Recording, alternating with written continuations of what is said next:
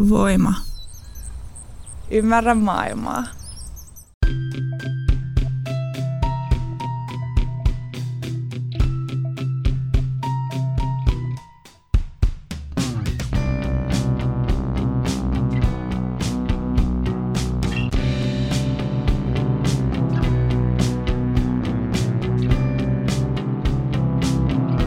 Heipä hei, pikkurit. Tervetuloa syndikaattiin. Minä olen Laura Gustafsson ja tässä minua vastapäätä Voiman studiossa istuu Emilia Männyväli. Emilia, minä kuulen pihalta huutoja. Mikäköhän siellä? Ei saatana, se on se meidän uhrirovio, se on jäänyt sammuttamatta. Vai siellä, ei? Siellä on häkämyrkytykseen kuolevat uhrimme tässä. Mä luulen, että häkämyrkytys on mukavampi tapa kuolla kuin elävältä palaminen. Mutta eikös elävältä palaminen, niin sehän tavallaan ei ole vissiin niin kuin mahdollista, vaan eikö siinä kuole aina ensin siihen häkämyrkytykseen? Niinkö? No mutta sehän siis on lohdullista. Niin, näin mä oon aina ajatellut. Mutta tämä on tosi vaikea olla täällä studiossa, kun täällä on tätä niin kuin karitsa ja neitsyyden verta niin kuin ympäriin. Oliko tämä pakko tehdä tämä uhri? En mä oikein tiedä, mutta siis verihän kyllä jähmettyy aika pian silleen nopeasti. Mutta sitten se alkaa haisemaan. No niin, mutta sitten siivoojat tulee. Ai niin, eikö ei täällä käy siivooja.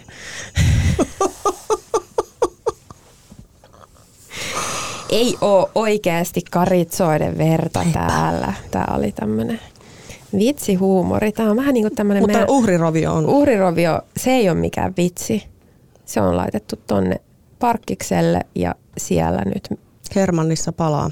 Ei käryä. Tai ei savua. Helman. Helmanin kaupungin osassa. Se on se majoneesi, mikä on Helman. Niin. Se on tosi hyvää. Heillä on sitä vegaanista majoneesia. Se on tosi hyvää. Joo. Onko siinä 2 L vai 1 L? 2. Oho. Mm. Mutta siinä on myös 2 N. Helman. Se on niinku erikoismies. Erikoismies, kyllä. Mies 2 N-llä. Mm.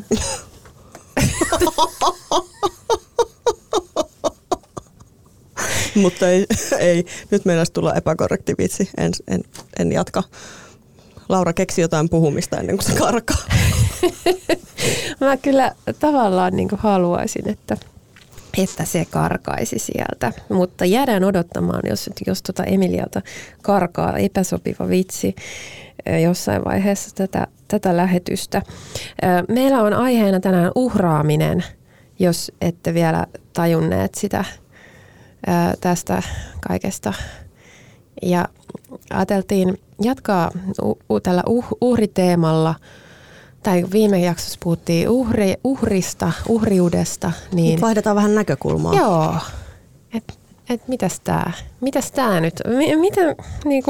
Onko tämä uhraaminen sulle? Niinku, mitä sä ajattelet, kun sä ajattelet tätä sanaa? Mä inhoan sitä. Mä en tykkää sitä yhtään. Musta niinku uhrautuminen on jotenkin, mä sanoin että uhrina oleminen ja uhrius on mulle jotenkin syvästi vastenmielinen tila, mistä mun on vaikea löytää mitään positiivista. Niin kyllä uhraaminenkin on. Mutta nyt mä aloin miettimään, että okei, että sitten toisaalta mä kuitenkin arvostan jollain lailla joitain ihmisiä, jotka on vaikka uhranneet jollekin asialle. Jotain tyylin elämänsä. Työlle perhe-elämänsä. Ei, mä en ehkä ihan sitä, mä en ehkä tarkoittanut, mutta niinku ehkä jotain. Kyllä siis mä toisaalta kuitenkin arvostan semmoisia henkilökohtaisia uhrauksia ihmisiltä, jotka on siis tehnyt semmoisia, että ne on saanut jotain asioita edistettyä. Kyllähän usein, aina kaikki on jostain pois, että kyllähän se niinku sellaisiakin vaatii usein, mutta jotenkin, mitä mä sanoisin. Vai vaatiiko? Vai onko se ongelma just siinä, että me ajatellaan, että kaiken jotenkin hyvän tai jotenkin asioita parantavan toiminnan, niin se aina vaatii jotenkin sitä uhraamista tai uhrautumista. Vaatiiko? Niin. Mun mielestä se, että saa niitä hyviä asioita, niin kyllä se vaatii jotain jotain epämukavuutta. Veriuhreja. Siis et ei ne tule ilmaiseksi ikinä ne asiat. Et ehkä siitä tulee just se uhraamisen ajatus, että täytyy tehdä jotain kivojen asioiden eteen. Mutta kun mä jotenkin ajattelen, että toihan on vaan niinku sellainen elämän laki. No ei se kaikkia tunnu koskemaan, mutta niinku useimpia meistä tavallista kuolevaisista. Et se ei ole niinku, en mä ajattele, että sillä on vielä mitään tekemistä uhraamisen kanssa. Jotenkin se uhraaminen näyttäytyy mulle semmoisena niinku kohtuuttomana, että se on joku täysin kohtuuton ikään kuin vaihtokauppa. Joo, ehdottomasti siis tuommoinen niinku, ja sitähän käytetään aika tolleen kevyin perustein sitä sanaa. Että nyt minä uhraan minun vapaa-aikaani tälle jollekin niin kuin vittu puoli tuntia. Kyllä se on se nyt aika. Niinpä. Et kyllä semmoiset raamatulliset mittasuhteet pitäisi pitää mielessä, jos puhuu uhraamisesta.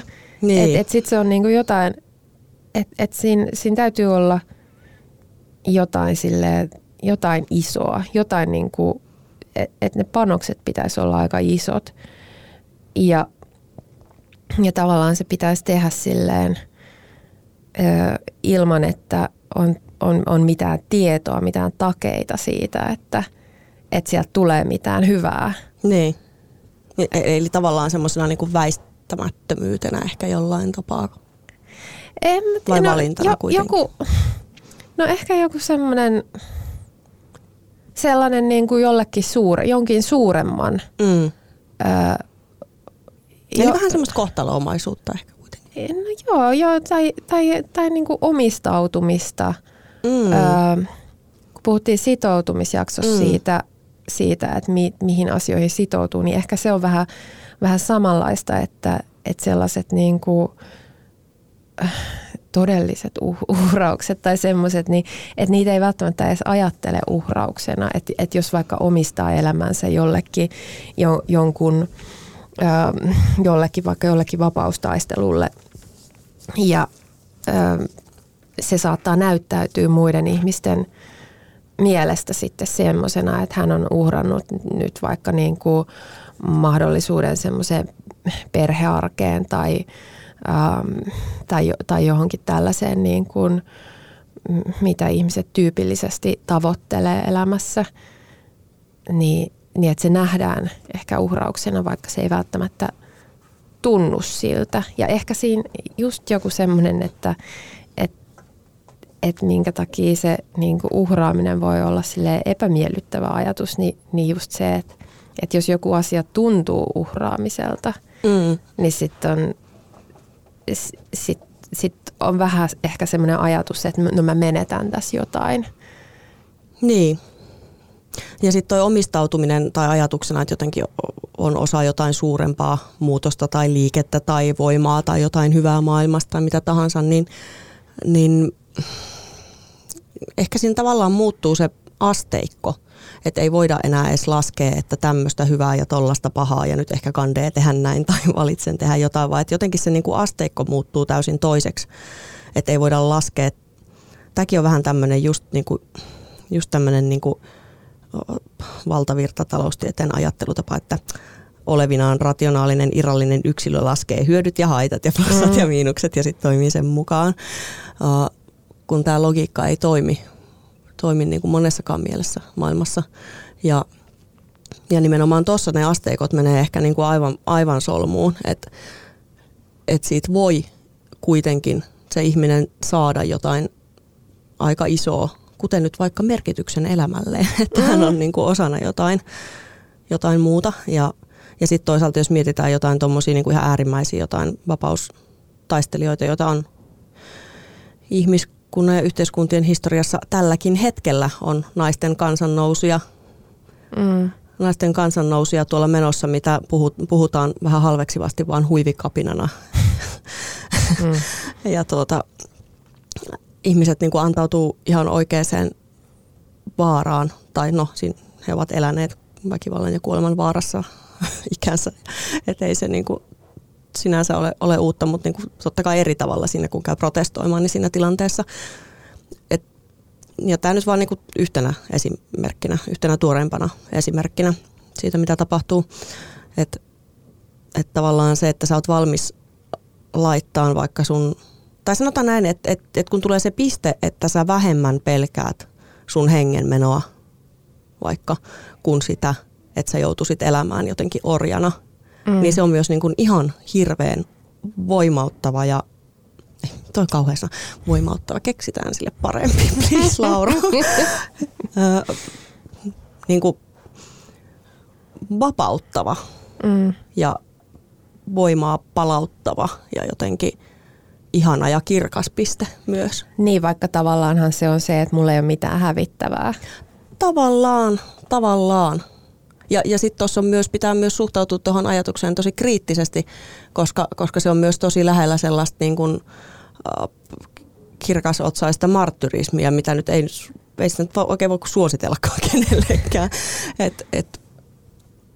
Mutta ei se ole myöskään, niin kuin, tai sanotaan, että jos sellaista ei olisi ollut, niin tämä maailma olisi vielä todella paljon rumempi, mitä se on nyt. Todellakin, todella, joo. Toi marttyyriyshän on niinku, tavallaan se on niinku se itsensä uhraaminen, että sitten tämmöisessä niinku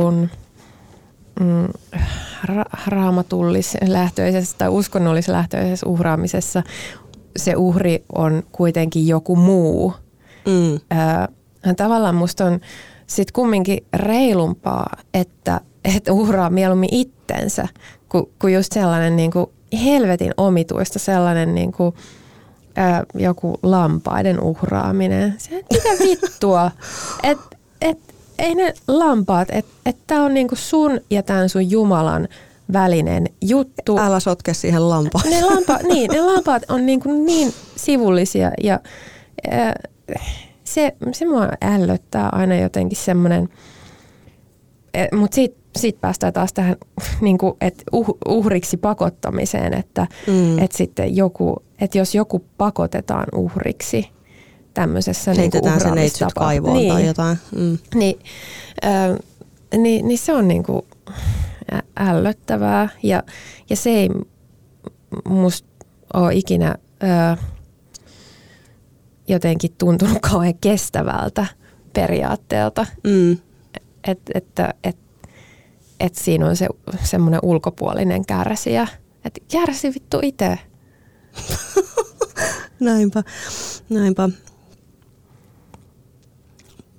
Mietin, että onko se uhraamisen niin kuin synty tai lähtökohta jotenkin just sellaisessa hyvittelyssä, että voihan se olla tavallaan jotain huomattavasti vähemmänkin raffia, kuten että viedään jotain ruokaa jonnekin uhrikivelle tai niinku tämmöistä. Tai niin. Ja onko se sitä kommunikointia sen jonkun suuremman toiseuden kanssa? Se on tietysti ihan kiva tapa kommunikoida, oli se toinen ihminen tai joku kummallinen toiseus tai joku tämmöinen mikä tahansa entiteetti, että tarjoaa hänelle ruokaa. Se on niin kuin suositeltava ja kiva tapa. Se on semmoinen ystävällismielinen. Joo. Mutta missä vaiheessa se tosiaan alkoi tuntua siltä, on tosi hyvä idea, että nyt se joku kummallinen voima varmaan rauhoittuu, kun mä tapan nämä kyyhkyset tai jotain. Niin. Niin että okay. Niin, tuommoinen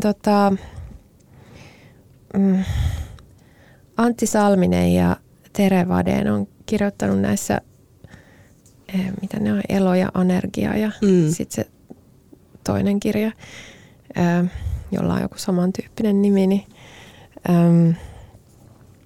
muistaakseni kirjoittivat siellä just tästä tämmöisestä polttouhri-ajatuksesta ja siitä, miten joissain kulttuureissa on niin kuin että on vaan niinku ollut sellainen niinku hillitön, että nyt kaikki paskaksi vaan ja palamaan. Ja semmoinen, että se on niinku ihan sellainen turha, että siihen liittyy joku sellainen niinku suuri turhuu tai semmoinen niinku tuottamattomuus siihen uhrin ajatukseen, uhraamisen ajatukseen. Että me vaan niinku poltetaan tää kaikki. Ja siinä on jotain tavallaan niinku siistiä, semmoista, mikä sotii niin pahasti vastaan sitä, niitä periaatteita, millä tällainen niin kuin järkeä ja logiikkaa niin. Ja kaikkea. Kyllä, joo, ton mä kyllä tunnistan. Mutta siis onhan se niinku tyhmää. Vähän niin kuin samalla tavalla, mä en muista kuka näitä on tehnyt, mutta näitä on ollut varmasti useampikin, näitä jotain taiteilijoiden performansseja, että poltetaan rahaa. Sillä se on samaan aikaan sekä niinku vastustamattoman jotenkin viehättävä ajatus, että myös aivan niinku typerä ja raivostuttava niin. Samaan aikaan. Niin. Mutta ehkä se on niinku se tavallaan se maasto, missä se uhraaminen... mikä on se just se sen niin kuin oireellinen tai sen semmoinen kotimaa, että siinä on niin kuin jotain just tuollaista niin kuin täysin vastustamatonta, mutta sitten semmoista idioottimaista. Et siinä paikassa asuu uhraamisen ajatus. Tuossa niin kuin, toi ei ole ristiriita, vaan toi on niin kuin kaksi jotenkin hyvin vastakkaista asiaa samaan aikaan täysillä olemassa. Mutta onko se paskaksi vai palamaan kuitenkin vielä vähän eri juttu? No on se tietyllä tapaa. Ehkä tämä oli nyt väärä ilmaisu tästä. Mutta joku semmoinen niinku totaalinen, vaan niinku että semmoinen, että tässä ei ole järkeä. Uhraamisesta tuli muuten mieleen tuollainen semmoinen, tämä on ainakin joku 20 vuotta vanha nuorten kirja Janne Tellerin, nyt en muista kuka on suomentanut, sen niminen kuin Samantekevää. Muistaakseni oli se suomenkielisen käännöksen nimi. Ja siinä on sellainen idea, että tämä päähenkilö, nuori poika, koulupoika, niin toteaa yksi päivä, että elämässä ei ole mitään järkeä. Kaikki on samantekevää. Hän kiipeää luumupuuhun ja heittelee siellä koulutovereita luumuilla eikä suostu tulemaan alas, koska millään ei ole mitään väliä ja kaikki on samantekevää. Tätähän ei kukaan oikein voi kiistää tämän lähtökohdan jotenkin niin kuin rationaalisessa mielessä. Mutta sit he yrittävät saada niin kuin tämän kaverin pään käännettyä ja yrittävät todistaa sille, että on, paljonkin on merkitystä. Ja he alkavat kokoamaan sellaista merkitysten läjää hylätylle, olikaan se sahalle. Ja kun kaikkien pitää tuoda sinne niin kuin se kaikkein merkityksellisin ja tärkein asia, mitä ne keksii, niin sitä voi vaan kuvitella, että mitä siellä loppujen lopuksi on siellä läjässä. Muun muassa yhden koululaisen kuollut pikkusisarus kaivetaan ylös ja viedään sinne läjään. Niin kuin, että se on tosi brutaaliksi se touhu. Ja tässä on mun mielestä siis ihan loistavaa, ihanaa symboliikkaa siis tässä kamalassa kirjassa. Et niin kun, jotenkin se pakko todistaa jokin merkitykselliseksi kääntyy jo itsessään usein tosi julmaksi ja väkivaltaiseksi. Ja se tavallaan sitten, että kun se konkreettisesti irrotetaan siitä ympäristöstä ja viedään tähän merkitysten läjään, niin se ei enää niin kuin, se jotenkin kääntyy semmoiseksi irvikuvakseen. Niin. Niin, ehkä tuommoisessa niin kuin totaalisessa uhraamisessa on myös jotain semmoista merkitysten riistoa, sellaista, että tämä on vaan tätä maallista, että tavallaan et, niin kuin näytetään, että tällä jotenkin että siinä on semmoinen irtautuminen, että me voidaan tehdä näin ja meillä on varaa tehdä näin. Tää niin kuin, muistaakseni myös se mitä ne Vadén ja Salminen kirjoitti siinä, niin tämä on nyt tosi tämmöistä hyvää muistelua, mutta ne on hienoja kirjoja ja ne kannattaa lukea.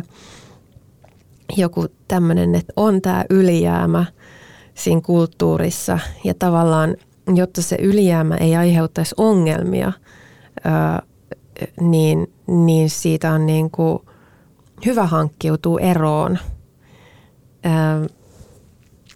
jotta se ei esimerkiksi, nyt saatan kyllä keksiä ihan itse näitä, en ole yhtään varma, mutta tavallaan että semmoinen ylijäämähän sitten, että sit se kasaantuu joillekin, se tuottaa niin kuin vaurautta joillekin, se tuottaa epätasa-arvoa siihen yhteisöön ja sillä tavalla se on sitten sen niin kuin poistaminen, sen uhraaminen, sen hävittäminen palauttaa sitä yhteisön tasapainoa. Tietysti ne olisi ehkä alun perinkin voinut jakaa sen tasaisesti ja niin.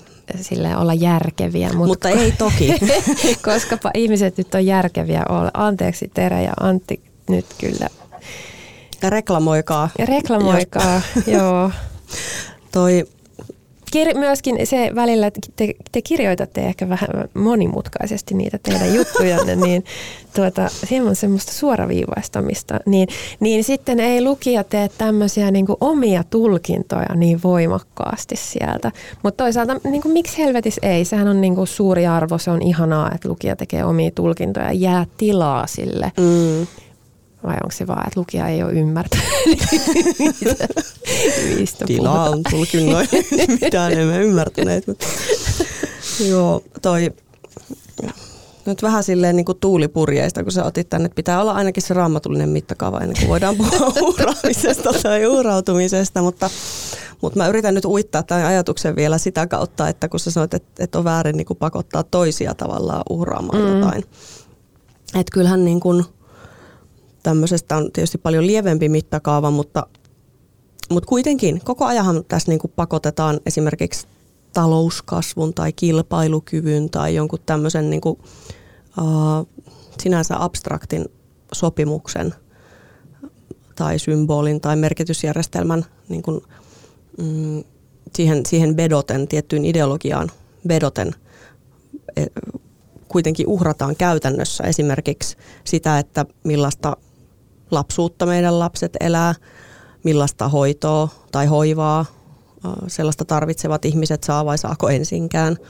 Entä ne ihmiset, jotka sitä hoitoa tai hoivaa toteuttaa. Et kaikkea niin kun ollaan kuitenkin hirveän paljon valmiita uhraamaan näille tavoitteille. Kaikesta sitten tietysti elonkirjon kapenemista ja tuhoutumisesta tai tuhoamisesta puhumattakaan. Ja jo se, että me ollaan valmiita elämään todella epämiellyttävissä, meluisissa, paskanhajuisissa ympäristöissä,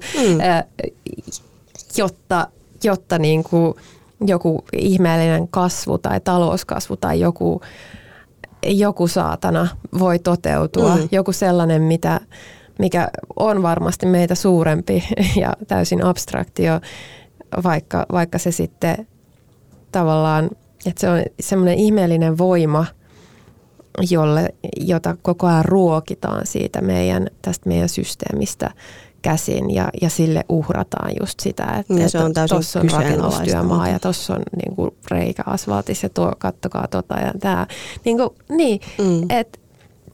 Että onhan toikin. Toi on sellaista niin kuin näkymätöntä uhraamista, mitä me kaikki tehdään koko ajan, mitä me tehdään yhteiskuntana ja kulttuurina. Ja sehän on se on niin kuin kyllä aika sairasta. Et eikö sille pitäisi joku stoppi pistää? No varmaan pitäisi, mutta sitten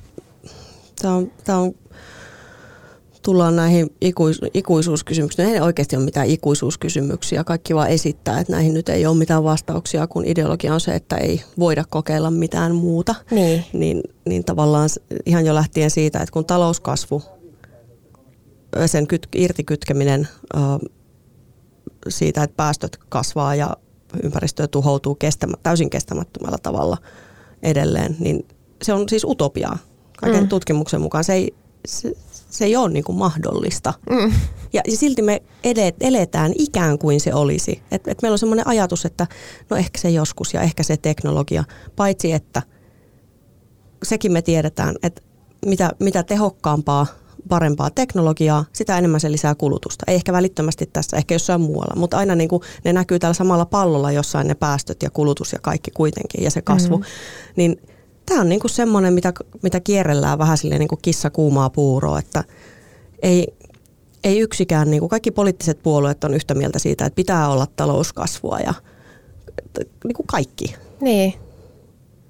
Ei ja sillä, että siinä olisi mitään niin kuin väärää, jos se olisi kytketty irti, mutta kun se on täyttä niin kuin fantasiaa, että näin voisi tapahtua. Niin. Niin uhrataan nyt tässä sitten niin kuin tavallaan tällaiselle tuhoisalle tavoitteelle niin. Kaikki. Niin uhrataan elämä, oikeasti elämä, kaikki elämä. Ei tämä nyt kauhean järkevältä toiminnalta vaikuta. Ei. Ja se varmasti on juuri niin, että Salminen ja Vadén, kun he just kirjoittavat tästä öljyn,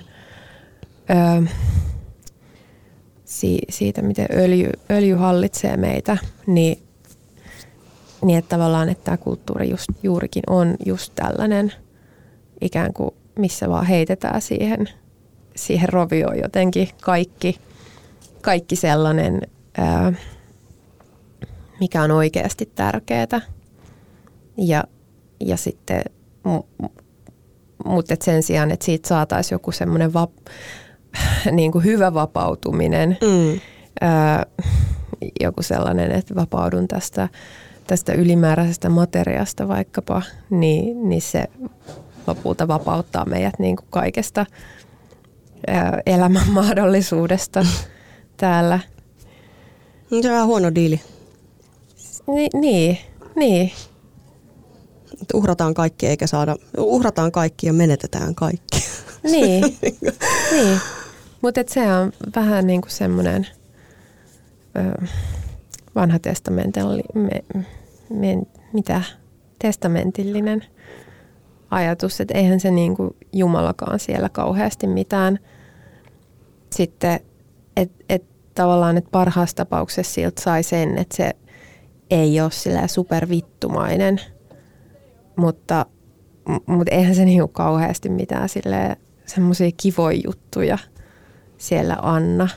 Niin, tuon voisi tavallaan, tuohon paikalle voisi vaihtaa jonkun markkinat tai niin. Pörssi ei ole nyt hermostunut, kun se ei ole nyt supervittumainen, mutta odottakaa vaan. Ette saa niinku hillitöntä talousromahdusta ja lamaa, mutta saatte romahtelee pystyä. Siellä. Mä en kestä. Pörssi romahtelee. Pitäisi löytää joku uusi tulokulma kyllä tähän koko tähän uhraamisajatukseen ja ehkä miettiä sitä, että onko se ajatus uhraamisesta sit lopulta kauhean hyvä ollenkaan? Onko siinä niinku mitään hyvää? Onko se säilyttämisen arvoinen? Pitäisikö koittaa nähdä elämä itsensä, maailma jotain muuta kautta? Ja voitaisiko luopua tästä ajatuksesta, missä pitää niin kuin jotenkin hoivata ja lepytellä tällaista kaikesta hermostuvaa ja romahtelevaa pörssiä tai talouskasvua tai jotain, vittu kerää itsensä. Niin että ei semmoisia entiteettejä ei enää ollenkaan, joille pitää uhrata. Niin.